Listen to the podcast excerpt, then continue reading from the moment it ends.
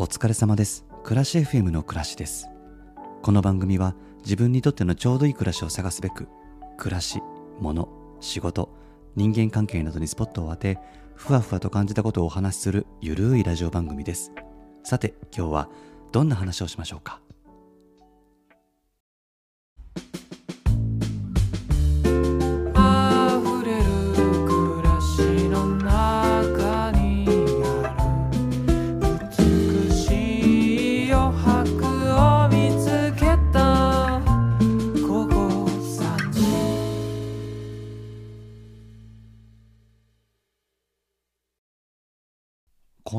住んで7年くらい経ちますかね。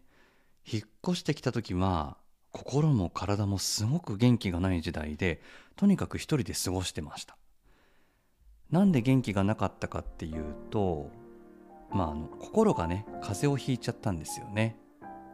心療内科に通ってね薬を飲みながら生活をしていました。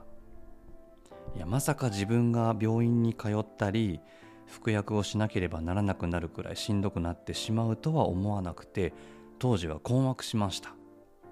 急にね涙がボロボロボロって流れてきたりとか電車乗ってて降りる駅に着いて扉が開いても体が動かないとか朝吐き気がするとか大勢の人がいる場所に行くのが辛い、まあ、辛いっていうのは、うんまあ、誰も見ちゃいないんだろうけれど誰かの意識に止まるとか意識を向けられると緊張とかじゃないんですよね。あの恐怖を覚えるっていう感覚。あとあの物忘れがね激しいみたいな症状もありましたね。大事な予定を本当に大事な予定をすっぽかしてしまったりとか。あとは物の名前とか人の名前が出てこないとか。そういうことが頻繁にありましたね、まあ、そうなってしまった原因はいろいろあるんですけれど仕事とプライベートで大変なことがたくさん重なっちゃってキャパオーバーになっちゃったっていうのもあると思うし、まあ、あとはうんそうだね。自分の気持ちにフォーカスすることを意識的に避けていたってこともあると思います、まあ、やりたくないなとか理不尽だなとかサボりたいなみたいな気持ちが生まれた時にまあいやいやでもさそこを乗り越えてこそでしょみたいなマインドで突っ走ってきちゃったんですよね。まあ頑張りたかったんですよその時は。頑張って成長したかったんです、まあ、そんだけ自分に自信が持てていなかったってことなんですけれど。でまあそういう自分の日々の頑張りとか成長をね縦軸で評価すればいいじゃないですか、まあ昨日の自分と比べてどうかなって。でもなんかねまあどうしても人と比べてしまっていたし何かを達成してもまだまだなんじゃないか足りないんじゃないかって思ってしまい立ち止まることなくすぐにまた「用意ドン!」って走り出すっていう日々でまあそんな生き方してりゃ心のスタミナだって切れちゃうわけっすわ。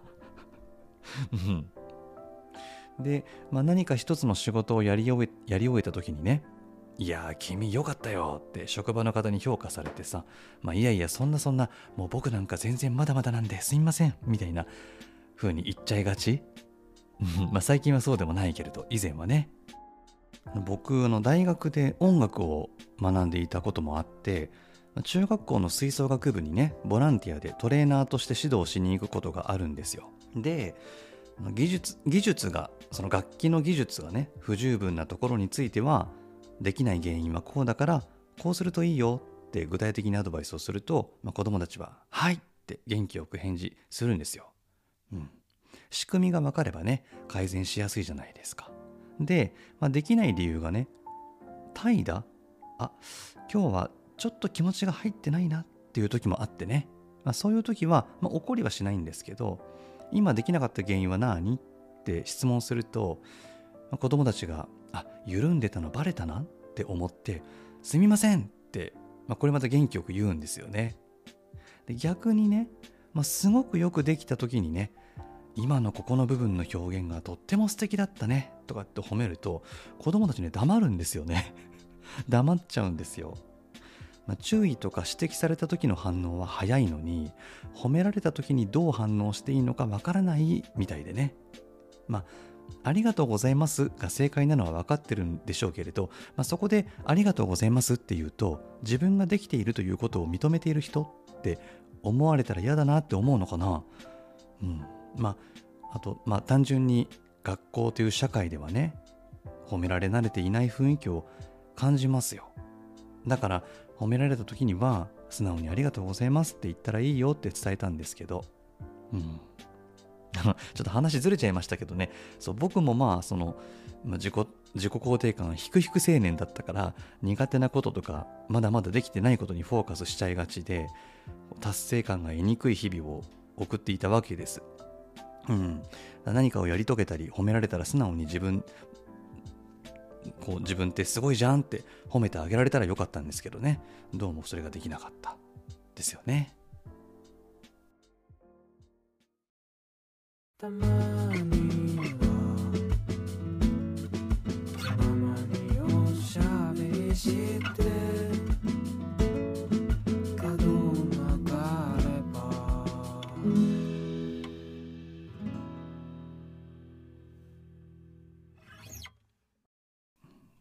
ですね、まあ、自分を追い込みすぎ頑張りすぎオーバーワークで疲れ果てプライベートでのあれこれも重なり、まあ、急に電池が切れるように動けなくなってしまうわけです、まあ、心が風邪をひいてしまったんですよね。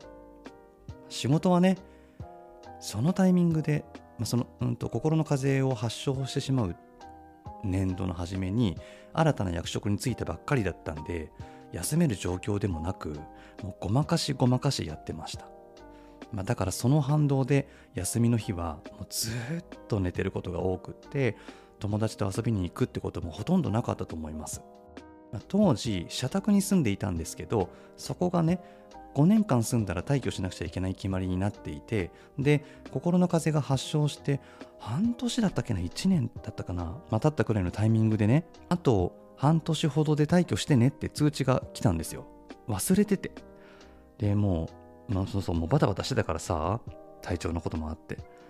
もうやばいなと思って焦って探すわけですよ。賃貸の物件をね。仕事とプライベートがいろいろ大変でプライベートがいろいろ大変でのプライベートっていうのは、うんまあ、父のね死だったんですけどあの、まあ、病気になっちゃっててで、まあ、頑張ってくれたんですけどね亡くなってしまったんです。ちょっとこの話するとリスナーさんがもうさらにとんでもなくダウナーになると思うんで、あの深掘りはしませんがでだからね、うんまあ、父が他界して母がね実家で一人になってしまったんですよ。だからもし母の体が弱って一人で暮らしていけない状況になったとしたらこっちに呼び寄せて一緒に暮らすっていう可能性もあるのかもって考えたらじゃあ賃貸じゃなくて一緒に住める家買っておいた方がいいのかもと思ってもう勢いで今住んでいるこの家を購入したんですよね。もう本当に勢いでした。で引っ越してきた時はまあそうですね。だいぶ心の風は回復しつつはありましたけどでもやっぱりまだ休みの日は人と会うより一人でいたいって閉じこもってたしまだ不安定でしたね、まあ、そんな弱った僕と弱った僕が抱える不安な未来への思いみたいなものを全部受け止めてくれたのがこの暮らしハウスです、まあ、自分にとって自分らしい暮らしとはっていう気づきを与えてくれてまあ、そしてミニマリスト暮らしが誕生し、うん。まあ、自分にとってこう本当に大事なことって何だろうってじっくり考えたこともなかったし、まあ、自分の気持ちにフォーカスすることで好きとか嫌いがようやく分かったり余白の美しさに気がついたり、まあ、いろんな価値観の芽生えがこの家に引っ越してきてありました。この家に越してきてから自分の心の風通しがすごくね良くなったなって思うんですよ。ポジティブポジティブなヒントが舞い舞い込んでくるようにもなったしあんまりこう占いとか風水とか、まあ、そういうの信じないっていうか、まあ、興味がある方ではないんですけどその土地の持つパワーとかそれこそ物が醸し出すエネルギーとかそういう力が働いていたのかもしれませんね。だからなんか打破できない何かがある時って思い切って場所を変えちゃうっていうのもありなんだよなって思いました。あとねもう本当に周りの人の配慮もう心遣い優しさ支えのおかげでもう心はねバッチリ回復している今です。あの時ほど人の温かさを命で感じたことはなかったなって思いますね。人に疲れていたのに人のおかげで立ち直ることができたっていうのもまたああ人間っていいなって思いましたね。よくわかりませんけど、はい。でまあ、あの心の風がねどうやって回復していったのかっていう、まあ、いろんなドラマはあるドラマっていうかエピソードはあるんですけれど、まあ、それはまた改めて話すとしてですね、まあ、今日なんで急にこの話をしたかっていうとボロボロになった自分にパワーを与えてくれたこの暮らしハウスといよいよお別れをすることになったからなんです。自分のライフスタイルとかお金のこととかいろいろ考えてマンションへの住み替えを決意したわけなんですけれどうん。まあ今よりも自分にとってちょうどいい暮らしを求めて住み替え引っ越しを決意しました。いろんな思い出が詰まっているし自分の心の回復期に暮らしたこの家にはものすごく愛着があるんで自分が決めたこととはいえすごく寂しくなっちゃってもうすごく寂しくなっちゃってるんです今。ね。3月の中旬までにねここを出なくちゃいけないんですけどだって今もう1月の下旬でしょ？もうあとちょっとしかないんですよ。まあ今ちょうど仕事がバタバタな時期で、まあ、その上に契約手続きだの引っ越し手続きだの、まあ、もろもろあってもう干渉に浸れるのも今のうちだけかもと思い暮らし FM にこの思いを綴っておこうと今日はちょっと感傷的なお話をしたっていうわけです。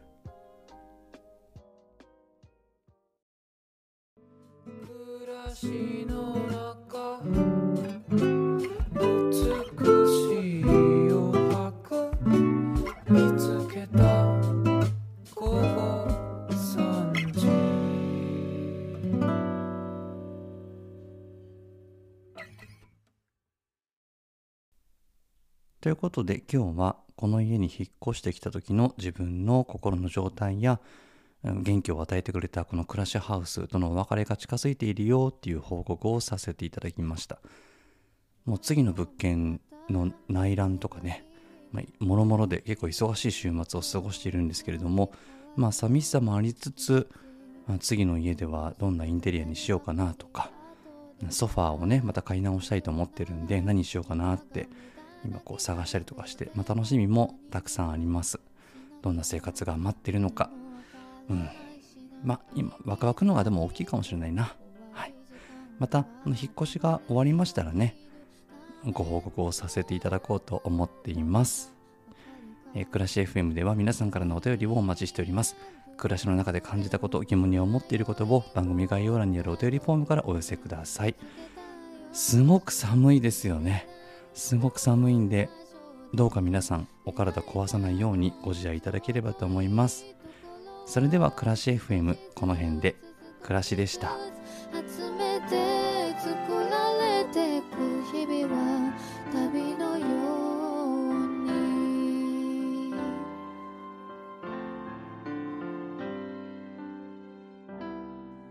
暮らし FM